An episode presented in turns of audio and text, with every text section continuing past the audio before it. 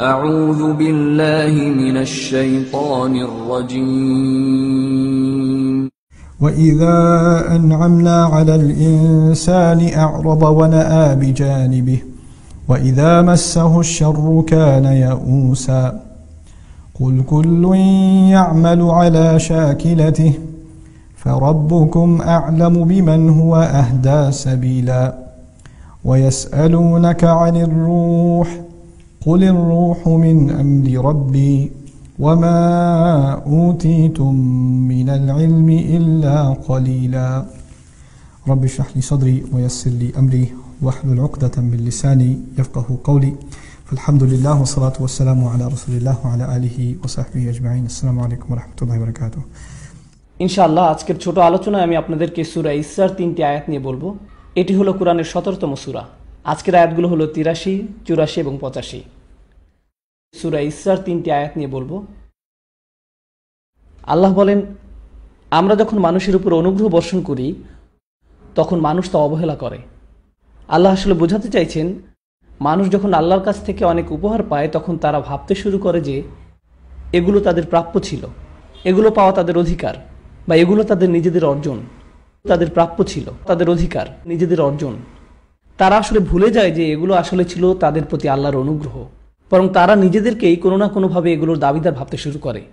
ও আনা যা নিভি এবং সে মুখ ঘুরিয়ে নেয় আমি আপনাদেরকে একটি উদাহরণ দিচ্ছি এটাই আনা যা নিবিহি যখন কেউ তাদেরকে বলে যে আল্লাহ তোমাকে অনেক অনুগ্রহ করেছেন তারা বলে এটাই আক্ষরিকভাবে কোরআনের ভাষায় তুলে ধরা হয়েছে এটাই তারা করে থাকে তারা আল্লাহর অনুগ্রহ নিয়ে বাড়াবাড়ি করে এবং তারা ভুলে যায় যে এটা ছিল তাদের জন্য অনুগ্রহ ও ইদা মাস্যা এবং যখন তারা ক্ষতির সম্মুখীন হয় কানাইয়া উসা তারা পুরোপুরি হতাশ হয়ে যায় দুঃখ ভারাক্রান্ত হয়ে বলে আল্লাহ আমার সাথে কেন এমন করছেন কেন আমার সাথে এমন হচ্ছে আমি কি এমন করেছি যখন ভালো কিছু হয় এটা আমার প্রাপ্য ছিল এটাই আমার প্রাপ্য ছিল কিন্তু যখন খারাপ কিছু ঘটে তখন এটা আমার প্রাপ্য ছিল না আল্লাহ আমার সাথে এমন করেছেন তাদের মন এতটাই জটিল ছোট একটা সাইড নোট এই আয়াতের একটি গুরুত্বপূর্ণ দিক হলো আদবের শিক্ষা কিভাবে আমরা আল্লাহকে নিয়ে চিন্তা করব কিভাবে আমরা তাকে নিয়ে কথা বলবো এবং আপনারা সবাই জানেন একজন মানুষ কিভাবে কথা বলে তা আসলে প্রকাশ করে যে সে কিভাবে চিন্তা করে যখন অনুগ্রহের কথা বলা হলো তখন আল্লাহ বলেন ও ইদা আন আমনা অতীতকালকে বোঝাচ্ছে আন আমনা এখানে কে কাজটি করেছে এটা হলো দামির মুস্তাদির তাকদিরুহ নাহনু আসলে এটা আল্লাহকে বোঝাচ্ছে কিন্তু যখন বলা হলো ওয়া ইদা মাসা হুসার যখন অনুগ্রহের কথা বলা হলো তখন কে অনুগ্রহ করেছেন আল্লাহ কিন্তু যখন ক্ষতির কথা বলা হলো আল্লাহ বললেন মাচ্ছা হুয়া মাচ্ছা আর ক্রিয়াটি হলো আশারু যখন তাকে ক্ষতি আঘাত করল অন্যভাবে বলতে গেলে আল্লাহ নিজেকে ক্ষতি শব্দটি থেকে দূরে রাখলেন তাই আল্লাহ বলেননি যখন আমরা তাকে ক্ষতি দিয়ে আঘাত করলাম অথবা যখন আমরা তার ক্ষতি করলাম কিন্তু তিনি তা করেননি তিনি নিজেকে এর সাথে উল্লেখ করেননি এটা আসলে আমাদেরকে আমাদের ধর্মের খুব গভীর একটা উপলব্ধি শিক্ষা দিচ্ছে কারণ সব কিছুর শেষে আমাদের বিশ্বাস একটাই সব কিছুই আল্লাহর পক্ষ থেকে যখন কারো অসুখ হয় তাও আল্লাহর পক্ষ থেকে আবার যখন কেউ ভালো হয়ে যায় সেটাও আল্লাহর পক্ষ থেকেই এটাই আমাদের বিশ্বাস কিন্তু তার মানে এই নয় যে আমরা আল্লাহকে নিয়ে এভাবে কথা বলবো যদিও এটাই বাস্তবতা কিন্তু আমাদের অবশ্যই কিছু সম্মানের সাথে কথা বলতে হবে কিন্তু কেন এটা যদি সত্য হয় তাহলে সমস্যা কি কেন একে সম্মানের সাথে বলতে হবে এটাও একটা গুরুত্বপূর্ণ শিক্ষা আল্লাহ আমাদেরকে শিক্ষা দিচ্ছেন এমনভাবে যেন সকল মানুষ তা বুঝতে পারে একজন পরিপক্ক ইমানদার এটা জানে যে যখন ভালো কিছু ঘটে তখন তো তা ভালোই কিন্তু যখন খারাপ কিছু ঘটে তখনও তা ভালোর জন্যই হয় আর এ সব কিছুই পরীক্ষার অংশ এটাই হলো ইমানের পরিপক্কতা কিন্তু যারা এখনও তাদের ইমানের ব্যাপারে পুরোপুরি পরিপক্ক হয়নি তাদেরকে যদি বলেন যে যখন খারাপ কিছু হয় তা আল্লাহর পক্ষ থেকেই হয় তখন তারা এই ব্যাপারে কিভাবে চিন্তা করে তারা ভাবে আল্লাহ আসলে খারাপ কিছু করেছেন এবং ইচ্ছা করেই করেছেন কারণ তারা এর চেয়ে বেশি ভাবতে পারে না তাই আল্লাহ এমনভাবে বলেছেন যেন যে এটা নিয়ে গভীরভাবে চিন্তা করবে সে তো এটা বুঝবেই কিন্তু যে গভীরভাবে যাবে না সেও এটাকে ভুল বুঝবে না যখন তাকে ক্ষতি স্পর্শ করল আল্লাহ বলেননি যখন আল্লাহ তার ক্ষতি করল আল্লাহ এভাবে বলেননি কারণ যার চিন্তার গভীরতা কম সে এটা শুনেই ভুল বুঝত আল্লাহ আসলে ভুলটি শুধরে দিচ্ছেন এভাবে যখন তাকে ক্ষতি স্পর্শ করল সে সম্পূর্ণরূপে হতাশ হয়ে গেল ইয়াইস আসলে মুবালাগা এর অর্থ হলো বিষণ্ন হওয়া অত্যাধিক বিষণ্ন হওয়া এমন কিছু লোক আছে যারা সাফল্য পেয়ে অভ্যস্ত তারা একশো পেয়ে অভ্যস্ত তারা রেসে জিতে অভ্যস্ত খেলাধুলাতে ভালো সব কিছুতেই তারা প্রথম হয় তারা সবসময় তাদেরকে যা বলা হয় তা করে ইত্যাদি ইত্যাদি এরপর কোনো একবার তারা হয়তো সফলতা পেল না তখন তাদের সাথে কি হয় এই ধরনের লোকদের জন্য ব্যর্থতা বা ক্ষতি মেনে নেওয়া খুবই কষ্টকর যারা সবসময় চাপের মধ্যে থাকে যেমন ধরুন পরিবারের চতুর্থ বা পঞ্চম সন্তান তাদের কাছে এটা কোনো ব্যাপারই না অথবা ধরুন পরিবারের সবচেয়ে ছোট সন্তানের কথা আমার সবচেয়ে ছোট সন্তানকে নিয়ে আমি চিন্তায় থাকি কারণ সে সব কিছুতেই পার পেয়ে যায় কারণ যতক্ষণে ছোট সন্তানটির সময় আসে ততক্ষণে পিতামাতার পুলিশি কর্মকাণ্ড বন্ধ হয়ে যায় আমি প্রায় আমার বাবা মাকে আমার ছোট বোনের কথা বলি তারা আমাদের উপর খুবই কঠোর ছিলেন কিন্তু আমার ছোট বোনটির কোনো কিছুই যেন তাদের চোখে পড়ে না মা কি হলো আমাদের সাথে তো এমন করা হতো না তাহলে ওর জন্য কেন এমন আরে থাক না ও তো ছোট মানুষ বাদ দাও ও খুবই ছোট আরে ও মোটেই ছোট না তো লোকদের সাথে কি হয় তারা বকে যায় অনুগ্রহ মানুষকে বকে দিতে পারে তাই অল্প কিছু না পেলেই তারা অনেক হতাশ হয়ে যায় পুরোপুরি হতাশ হয়ে যায় হতাশ হয়ে যায় আল্লাহ আমাদেরকে শিক্ষা দিচ্ছেন অনুগ্রহ আর খারাপ সময় নিয়ে অনুগ্রহ আর খারাপ সময় নিয়ে দুনিয়াতে আমাদের সবাইকে সীমিত পরিমাণ নিয়ামত দেয়া হয়েছে একই সাথে সীমিত খারাপ সময়ও বরাদ্দ করা হয়েছে আবার আল্লাহ আমাদেরকে রিজিকও নির্ধারণ করে রেখেছেন যেমন আমাদের টাকা পয়সা আমাদের বন্ধু বান্ধব আমাদের পরিবার সন্তান সন্ততি সহ আমাদের জীবনের ভালো যা কিছু আছে তার সবই আমাদের রিজিকের অন্তর্ভুক্ত দুনিয়াতে আমাদের সবাইকে সীমিত পরিমাণ নিয়ামত দেয়া হয়েছে আমাদের জীবনের ভালো যা কিছু আছে তার সবই আমাদের রিজিকের অন্তর্ভুক্ত এবং আমাদের জীবনে এসব জিনিসের পরিমাণ অসীম নয় অসীম পরিমাণ শুধু আপনি জান্নাতেই পাবেন এই পৃথিবীতে সব কিছুই সীমিত আর এই সব কিছুই আপনার জন্য বরাদ্দ করা আছে এছাড়াও এই জীবনে আপনাকে সীমিত সংখ্যক পরীক্ষারও সম্মুখীন হতে হবে আপনার জন্য যা বরাদ্দ হয়েছে তার চেয়ে আল্লাহ কোনো কিছু আপনাকে কম বা বেশি দিবেন না এই জীবনে আপনার ভাগ্যে কি আছে তা ইতিমধ্যে নির্ধারিত হয়ে আছে তাই আপনি যদি এটা নিয়ে চিন্তা করেন তাহলে বুঝবেন যে আপনার পরীক্ষা এবং আপনার সুযোগ কোনোভাবেই আমার পরীক্ষা আর আমার সুযোগের মতো নয় তারা এক নয় কোনোভাবেই নয় কখনো কখনো আল্লাহ আপনার সামনে সুযোগ এনে দেন কিন্তু আপনি নিজে সেই সুযোগ কাজে লাগাতে ব্যর্থ হন তিনি আপনার সামনে তা মেলে ধরেন আর আপনি এর থেকে অনেক সব নিতে পারতেন কিন্তু আপনি সিদ্ধান্ত নিলেন তা না করার এবং আপনি তার জন্য ভুগতে থাকলেন আর এর জন্য আপনি আল্লাহকে দোষ দিতে থাকলেন তো এখন কি বোঝা যাচ্ছে প্রত্যেকেই আলাদা আলাদা ভাগ্যের মালিক সবার জীবনের পথ আলাদা তাহলে প্রশ্ন হতে পারে কেন সবার পথ এক নয় সবাইকে একই পরীক্ষা দিলেই তো বরং সামঞ্জস্য বেশি হতো ঠিক পরের আয়াতটিতেই এই প্রশ্নের উত্তর দেয়া আছে তিনি বলেন কুলকুল্লু ইয়া আমালু আলা শাহিলাতি এর অর্থ হলো তাদেরকে বলুন প্রত্যেকের উচিত চেষ্টা করা প্রত্যেকের উচিত চেষ্টা করা যখন মুদারে সিফারের মতো কাজ করে এর দ্বারা চেষ্টা করা বোঝায় প্রত্যেকেরই তাদের শাকিলা অনুযায়ী চেষ্টা করা উচিত শাকিলা মানে কি আরবিতে শাকিলা বলতে কোনো কিছুর গঠন বা প্রকৃতি বোঝায় এই ক্ষেত্রে আপনি আকার বা সামর্থ্য ভাবতে পারেন আকার বা সামর্থ্য ভাবতে পারেন সাইকোলজির ভাষায় আপনি একে অবচেতন মন বলতে পারেন যা আপনার ভিতরে দিয়ে দেয়া হয়েছে কেউ খুবই রসিক আবার কেউ খুব সিরিয়াস যা আপনার ভিতরে দিয়ে দেয়া হয়েছে কেউ বিজ্ঞান পছন্দ করে কেউ সাহিত্য কেউ শিল্পমনা আবার কেউ জানেই না সে কি চায় কিন্তু তারা মজা করতে জানে সাইকোলজির ভাষায় আপনি একে অবচেতন মন বলতে পারেন যা আপনার ভিতরে দিয়ে দেয়া হয়েছে এক একজনের ব্যক্তিত্ব এক এক রকমের বা বলতে পারেন মানুষের শাকিলাত বিভিন্ন রকমের আল্লাহ আসলে বলছেন যে প্রত্যেকের উচিত প্রথমে এটা বোঝা যে আল্লাহ তার ভিতরে কি দিয়েছেন এবং তারপর সেই অনুযায়ী কাজ করা শাকিলা শব্দটির শেষে তামাল বুতাটি খেয়াল করেছেন এটা আসলে শব্দটিকে প্রত্যেকের জন্য আলাদাভাবে প্রযোজ্য এমন বোঝাচ্ছে কোনো দুইজনের শাকিলা এক নয় আল্লাহ বিভিন্ন জনকে বিভিন্ন রকমের ব্যক্তিত্ব দান করেছেন তাই প্রত্যেকেরই উচিত তাদের নিজেদের ব্যক্তিত্বকে যথাসম্ভব বোঝা এবং সেই অনুযায়ী তাদের সামনে যে সুযোগ আছে তা কাজে লাগানো এবং তাদের নিজেদের মধ্যে যে সীমাবদ্ধতা আছে সেটাকে অতিক্রম করা এটা ব্যক্তিগত পর্যায়ে অবশ্যই গুরুত্বপূর্ণ কিন্তু এর গুরুত্ব এতই বেশি যে আল্লাহ কোরআনের অপর এক জায়গায় একে জাতীয় প্রেক্ষাপটেও ব্যবহার করতে বলেছেন এটা ব্যক্তিগত পর্যায়ে অবশ্যই গুরুত্বপূর্ণ আপনারা জানেন কোরআনে জাতির নাম হিসাবে এসেছে ওয়াজা আল্লাকুম সৌবা ওয়া কবা ইল আলী তারুফ সৌবান এসেছে শাহাব বা সুআব থেকে এবং প্রাচীন আরবিতে এর অর্থ হলো ফাটল যেমন দেয়ালে দেখা যায় কোন একটি ত্রুটি হলো একটি শাহাব এটা যেন বোঝাচ্ছে যে প্রতিটি জাতির মধ্যে অনেক ভালো গুণের পাশাপাশি কিছু খারাপ দিকের অধিকারী ভালো গুণের পাশাপাশি কিছু খারাপ দিকেরও অধিকারী এবং এই জাতিগুলোর এক জাতিকে আরেক জাতির সাথে মিশতে হবে যেন তারা একে অপরের ভালো দিকগুলো শিখতে পারে কারণ যা এক জাতির জন্য দুর্বলতা তা আরেক জাতির জন্য শক্তি আবার আরেক জাতির জন্য যা শক্তি তা আরেক জাতির জন্য দুর্বলতা যেমন আমাদের সংস্কৃতিতে কিছু জিনিস আছে মন্দ তাই আমাদের উচিত অন্য জাতির কাছ থেকে তা শুধরে নেওয়া যেমন আমাদের খাদ্যাভ্যাস খুবই খারাপ তাই আমাদের শেখা উচিত অন্য জাতির কাছ থেকে যাদের খাদ্যাভ্যাস আরও স্বাস্থ্যকর যাদের সত্তর বছরের বয়স্করা হেঁটে বেড়ায় আর আমাদের চল্লিশ বছরের বয়স্করা লাঠিতে ভর দিয়ে চলে তো হতেই পারে আমাদের মধ্যে কিছু কমতি আছে যা আমাদের অন্যদের কাছ থেকে শিখতে হবে এটাই জাতীয় পর্যায়ে একইভাবে ব্যক্তিগত পর্যায়েও কেউ যদি তার নিজের সীমাবদ্ধতা বুঝতে পারে তাহলে তারা এমন মানুষের সাথে মিশতে পারে বা বন্ধুত্ব করতে পারে যারা তাদের এই দুর্বলতাকে ঠেকে রাখবে তারা তার সীমাবদ্ধতা বুঝতে পারবে এবং সে অনুযায়ী তাদেরকে রক্ষা করতে পারবে যদি আপনি আপনার নিজের চারপাশে শুধু এমন লোকদের নিয়ে রাখেন যারা আপনার মতো একই বিষয়ে দুর্বল যেমন আপনার যদি মজা করার উপরে কোনো নিয়ন্ত্রণ না থাকে এবং আপনি এমন বন্ধু জোগাড় করলেন যাদেরও আপনার মতো নিজেদের উপরে কোনো নিয়ন্ত্রণ নেই তাহলে আপনাদের দ্বারা ভালো কিছু হবে না ভালো কিছু হবে এমনটা আশা করা যায় না দলে এমন একজনের থাকা উচিত যে বলবে যে দেখো যথেষ্ট হয়েছে এখন থামা উচিত আপনার কি বুঝতে পারছেন আমার কথা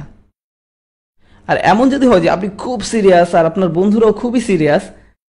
তাহলে জীবন খুবই হতাশাজনক মনে হবে আপনার কি বুঝতে পারছেন আমার কথা এমন কারো থাকা উচিত যে মাঝে মাঝে মজা করবে কুল কুল্লু আমালু আলা শাহিলাতি আসুন এখন দেখি আল্লাহ আপনার কাছে কি আশা করেন প্রত্যেকের উচিত অভিযোগ করার পরিবর্তে অথবা যখন ভালো কিছু ঘটবে তখন খুশি আর যখন খারাপ কিছু ঘটবে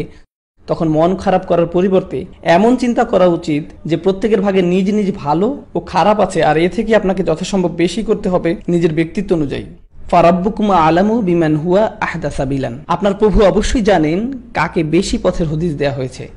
তিনি বলেননি আসাবিলা বরং বলেছেন সাবিলান যাকে বলা হয় তামিজ যা বলতে যে কোনো একটি রাস্তা বোঝায় যা বলছে যে আমাদের প্রত্যেকের পথ হবে ভিন্ন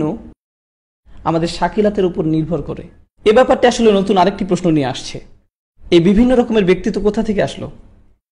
কেন আমাদের স্বভাব বিভিন্ন রকমের যেমন সাইকোলজিতে যমজ বাচ্চাদের নিয়ে গবেষণা করা হয় একজনের পছন্দের রং নীল আরেকজনের বেগুনি গবেষকরা কোনোভাবেই বুঝতে পারেন না জিনগতভাবে সব একই হওয়া সত্ত্বেও কেন তাদের স্বভাব আলাদা কেউ কেউ বলেন ব্যক্তিত্ব হলো জিন এবং পরিবেশের মিলিত প্রভাব পরিবেশ ও প্রতিপালন কিন্তু তারা এটা ব্যাখ্যা করতে পারেন না যে তাদের প্রকৃতি জিনগতভাবে এবং তারা একই পরিবেশে বড় হয়েছে মানে পরিবেশ ও প্রতিপালন একই কিন্তু তারপরে দেখা যায় একজন সাইকেল পছন্দ করে তো আরেকজন নৌকা একজন খেলাধুলা পছন্দ করে তো আরেকজন শুধুই দাবা এটা ব্যাখ্যা করা যায়নি যে কিভাবে যমজ বাচ্চাদের মধ্যে এটা হয় অথচ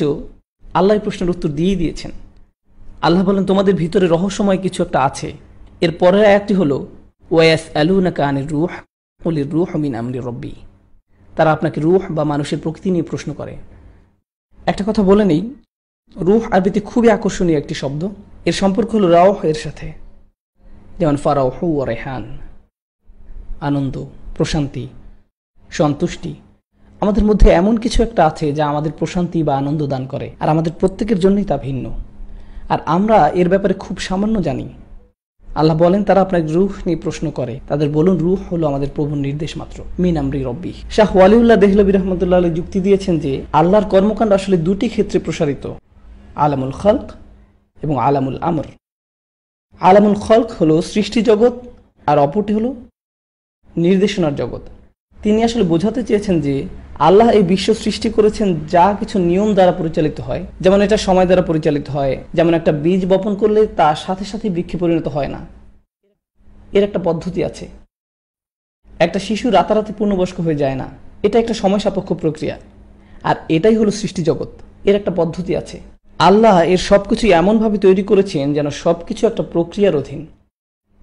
কিন্তু আলামুল আমর বা নির্দেশনার জগৎ নামেও একটা জগৎ আছে যেখানে আল্লাহ কোনো একটি নির্দেশ দেন আর তার সাথে সাথে পরিপূর্ণভাবে আবির্ভূত হয়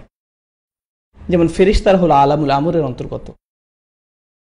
তেমনি রুহ হলো আলামুল আমলের অন্তর্গত কোরআন হলো আলামুল আমরের অন্তর্গত মানে এমন একটা অদৃষ্ট জগৎ আছে যেখানে কোনো কিছু সময় দ্বারা সীমাবদ্ধ নয় দূরত্ব দ্বারা সীমাবদ্ধ নয় যেমনটা আমরা এই জগতে দেখে থাকি তারা এমন কোনো প্রক্রিয়ার অধীনে নয় যেমনটা আমরা চিন্তা করি আলামুল আমরের নিজস্ব সক্রিয়তা আছে যা আল্লাহ নির্দেশের সমষ্টি তাই যখন আমরের কথা বলা হয় ইদা কুন ফায়াকুন কুন ফায়াকুন যখন তিনি নির্দেশ দেন সাথে সাথেই তা আবির্ভূত হয় তাৎক্ষণিকভাবে এটাই আল্লাহর আমরের জগৎ আর এই দুইটি জগৎকে মনে হয় যেন আলাদা মানুষ হিসাবে আমাদের দৈহিক বৃদ্ধি হলো আলামুল খালক আর আমাদের আত্মিক পূর্ণতা হলো আলামুল আমর থেকে আর আমাদের আত্মিক পূর্ণতা হলো আলামুল আমর থেকে নবী সাল্লাহ সাল্লাম মানুষকে শিক্ষা দিতেন এই শিক্ষা কোথা থেকে আসতো আলামুল আমর থেকে তারা যে অলৌকিক নির্দেশনা দেখাতেন আলামুল খলকের নিয়মের বিরুদ্ধে কারণ তা ছিল আলামুল আমর থেকে যেমন ইব্রাহিম আলাহিসাল্লামের ক্ষেত্রে আগুন তাকে স্পর্শ করেনি এটাই ছিল আলামুল আমর আর আল্লাহ বলছেন যে আপনার রুহ যে আপনার ভিতরে আছে আসলে আমরের অংশ কলির রুহ আমরি রব্বি এটা আমার প্রভুর আমর থেকে আমরা আসলে ফেরিস্তাদের সম্পর্কে কতটুকু জানি কতটুকু জানি আমরের জগৎ সম্পর্কে কিছুই না আল্লাহ আমাদেরকে যতটুকু বলেছেন তাই আমরা জানি এছাড়া এটা পুরোপুরি আমাদের জন্য অজানা এক জগৎ তার মানে আমরা এই শিখলাম যে আপনার আমার মধ্যে এমন কিছু আছে যা আমরের প্রকৃতি নির্ধারণ করে অথচ আমি এ ব্যাপারে কিছুই জানি না অমা উতি তুমিন আলমি ইল্লা কলিলা তোমাদের জ্ঞানের খুব অল্প অংশ দেয়া হয়েছে আল্লাহ আমাদেরকে যতটুকু বলেছেন তাই আমরা জানি আমাদের মধ্যে এমন শক্তিশালী কিছু একটা আছে যে আমরা নিজেরাও এর সম্পর্কে জানি না এভাবে চিন্তা করুন আমাদের মস্তিষ্ক এটা কিন্তু রুহ নয় এখানে খুব সূক্ষ্ম পরিসরে বৈদ্যুতিক সংকেতের মধ্য দিয়ে সব কিছু পরিচালিত হয় একবার চিন্তা করুন এই মস্তিষ্ক নিয়ে বিজ্ঞানীরা আসলে কতটুকু জানেন এত বছরের গবেষণার পরেও তারা বলে থাকেন আমরা প্রায় কিছুই জানি না আমরা মাত্র এটা বুঝতে শুরু করেছি আর এই মস্তিষ্ক আসলে কিসের অংশ আলামুল খলক তাহলে আমরা কিভাবে আলামুল আমর নিয়ে বা রুহ নিয়ে জানব তাই আল্লাহ আমাদের শিক্ষা দিচ্ছেন যে আমাদের অভিযানে নামতে হবে যতই আপনি বরাদ্দ অনুযায়ী কাজ করবেন ততই নিজের সম্পর্কে আরও জানতে পারবেন আপনি আসলে কে সেটা আপনি কখনোই জানতে পারবেন না যতক্ষণ আপনি নিজেকে কাজে নিয়োজিত না করছেন আর আমি এটাই আপনাদেরকে বোঝাতে চাইছিলাম বর্তমান সময়ের তরুণরা বিশেষভাবে তরুণরা তারা বলে যে আমি জানি না আমার কি করা উচিত উস্তাদ আমাকে বলুন আমার কি করা উচিত আমি কোন বিষয়ে পড়ব কোন চাকরি করব কিন্তু তারা আসলে কিছুই করে না তারা একজনের কাছ থেকে তিরিশটা উপদেশ নেয় তারপর আরেকজনের কাছে যায় সেখান থেকে চল্লিশটা উপদেশ নেয় তারপর আরেকজনের কাছ থেকে পঞ্চাশটা উপদেশ নেয় এরপর যখন বিভিন্ন লোকের কাছ থেকে অনেক উপদেশ জমা হয় তখন তারা বলে আমি তো একশো জনের কাছ থেকে একশো রকমের উপদেশ পেয়েছি অবশ্যই কারণ আপনি একশো জনের কাছে জিজ্ঞেস করেছেন আর একশো রকমের উত্তর পেয়েছেন কারণ প্রত্যেক মানুষের মতামত ভিন্ন তাই তারা ভিন্ন ভিন্ন উপদেশ দিবে যতক্ষণ না আপনি নিজেকে কাজে নিয়োজিত করবেন ততক্ষণ আপনি জানতে পারবেন না আপনি আসলে কি আপনি আপনার শক্তি এবং দুর্বলতা কোনোটাই ধরতে পারবেন না কোনো কাজ করার আগে ভয় পাওয়া বন্ধ করুন উদ্যোগ নিতে ভয় পাবেন না চেষ্টা করতে বা ব্যর্থ হওয়ার ভয় পাবেন না ব্যর্থতা আসলে আপনার জন্য ভালো এটা দেখিয়ে দেয় যে কোথায় ফাটল আছে আপনাকে কোথায় উন্নতি করতে হবে তা দেখিয়ে দেয় আবার আপনি কিসে ভালো সেটাও দেখিয়ে দেয় হয়তো আপনাকে এতে আরও ভালো হতে হবে কিন্তু এসব কখনো হবে না যদি আপনি চেষ্টাই না করেন যতক্ষণ আপনি নিজেকে কাজের মধ্যে নিযুক্ত করবেন আমি চাই আপনারা এভাবে চিন্তা করুন আমাদের রুহ তো আলামুল আমর থেকে কিন্তু আল্লাহ আমাদেরকে এই যে জীবন দিয়েছেন যা আমরা কাজে লাগাতে পারি তা তো অসীম নয় তাই না তাই পূর্ণবয়স্ক হওয়া আর ঘুম অথবা বৃদ্ধ হওয়া যখন আপনি অকর্মণ হয়ে যাবেন এর মধ্যে আমাদের হাতে খুব বেশি সময় নেই নিজেকে আবিষ্কার করার জন্য নিজেকে কাজে নিবেদিত করার জন্য তাই নতুন কিছু করতে ভয় পাবেন না আল্লাহ আমাদেরকে এই যে জীবন দিয়েছেন এত সুন্দর এবং অভিযানের সুযোগ দিয়েছেন তাই চেষ্টা করতে ভয় পাবেন না আর আপনারা যে আরবি শিক্ষার সিদ্ধান্ত নিয়েছেন এটা অবশ্যই ভালো কিন্তু এটা মাত্র ভ্রমণের শুরু ব্যবসাগত শিক্ষাগত সহ বিভিন্ন পেশা পরখ করুন আর আপনি যদি ভয়ে জীবন কাটিয়ে দেন এই ভেবে যদি এটা আমার জন্য না হয় আমি যদি এতে সাফল্য না পাই তাহলে আপনি সারা জীবন এক পাশেই পড়ে থাকবেন জীবনে কোনো কিছুই করতে পারবেন না ব্যর্থতার ভয় আপনাকে মুক্ত হতে হবে নিজের শাকিলার উপর জোর দিতে হবে আপনাকে প্রাথমিক ভয় কাটিয়ে উঠতে হবে আর যখন তা পারবেন দেখবেন জীবনে আশ্চর্যজনক পরিবর্তন শুরু হয়েছে ব্যর্থতার ভয় আপনাকে মুক্ত হতে হবে আমি আপনাদেরকে আমার সবচেয়ে প্রিয় ছাত্রের কথা বলি আপনারা হলেন আমার পঞ্চম ব্যাচের ছাত্র ভাবলেই অপক লাগে যাই হোক আমার প্রিয় ছাত্র নাম বলবো না তার সমস্যা কি ছিল আমি বলি আল্লাহ তাকে আরবি শিক্ষার জন্য সৃষ্টি করেননি আমি এটাই বলি কিন্তু সে আমার খুব প্রিয় ছাত্র আমি তাকে খুবই ভালোবাসি এবং সে আমি যতজনকে চিনি তাদের সবার থেকে বেশি পরিশ্রম করেছে রাত আর দিন ব্রেকের সময়ও বাকিরা হয়তো অন্য কিছু করেছে সে পড়াশোনা করেছে মানুষজন দুপুরের খাবার খেতে যাচ্ছে কিন্তু সে পড়ছে সে নোটের মধ্যে ডুবে আছে প্রশ্ন করছে আর পড়ছে তো পড়ছেই এবং সে আমি যতজনকে চিনি তাদের সবার থেকে বেশি পরিশ্রম করেছে সে একের পর এক খাতা শেষ করে ফেলছে নোট লিখে লিখে তার হাত ব্যথা হয়ে যেত তবু সে ল্যাপটপ ব্যবহার করতো না কারণ সে ভাবতো তা হলো অলসদের কাজ আর সে আমার কাছের একজন বন্ধু আমরা এর আগে একসাথে সময় কাটাতাম আগে যখন আমি বলতাম যে চলো কিছু একটা করি সে রাজি হয়ে যেত কিন্তু এখন যখন আমি তাকে ফোন করে বলি চলো বাইরে যাই কিছু একটা করি সে বলে না আমার কাজ আছে অথচ দিনের বেলা আমি তার শিক্ষক আর রাতে যখন তাকে আমি ফোন দেই সে বলে তাকে পড়তে হবে ধন্যবাদ ক্লিক কিন্তু সে অনেক পরীক্ষায় ভয়াবহভাবে ফেল করেছে কিন্তু তার জন্য আমার খারাপ লাগে না কারণ সে সত্যিকার অর্থে চেষ্টা করেছে আর এমন লোকও ছিল যারা খুব একটা চেষ্টা না করে একশো পেয়েছে প্রথমত আমি মনে করি তাদের জন্য এই সময়ের কোনো মূল্য নেই তারা যা শিখছে আর আমি তাদের কাজকে শ্রদ্ধাও জানাই না কিন্তু সে যা করছে আমি তাকে শ্রদ্ধা করি আমি কিছু একটা করব যথাসম্ভব চেষ্টার সাথে করব ব্যর্থতার প্রথম আগমনেই ভয় পেয়ে পালাবো না আমি অন্য কিছু করা শুরু করব না আর এটাই আমাদের বুঝতে হবে ক্যারিয়ারের ক্ষেত্রেও আপনি যে প্রচেষ্টা করবেন যতক্ষণ আপনি উপভোগ করছেন যে একটু ছন্দপতন ঘটল আপনি ভাবলেন এখন আমার অন্য কিছু করা উচিত তাই কি তাই কি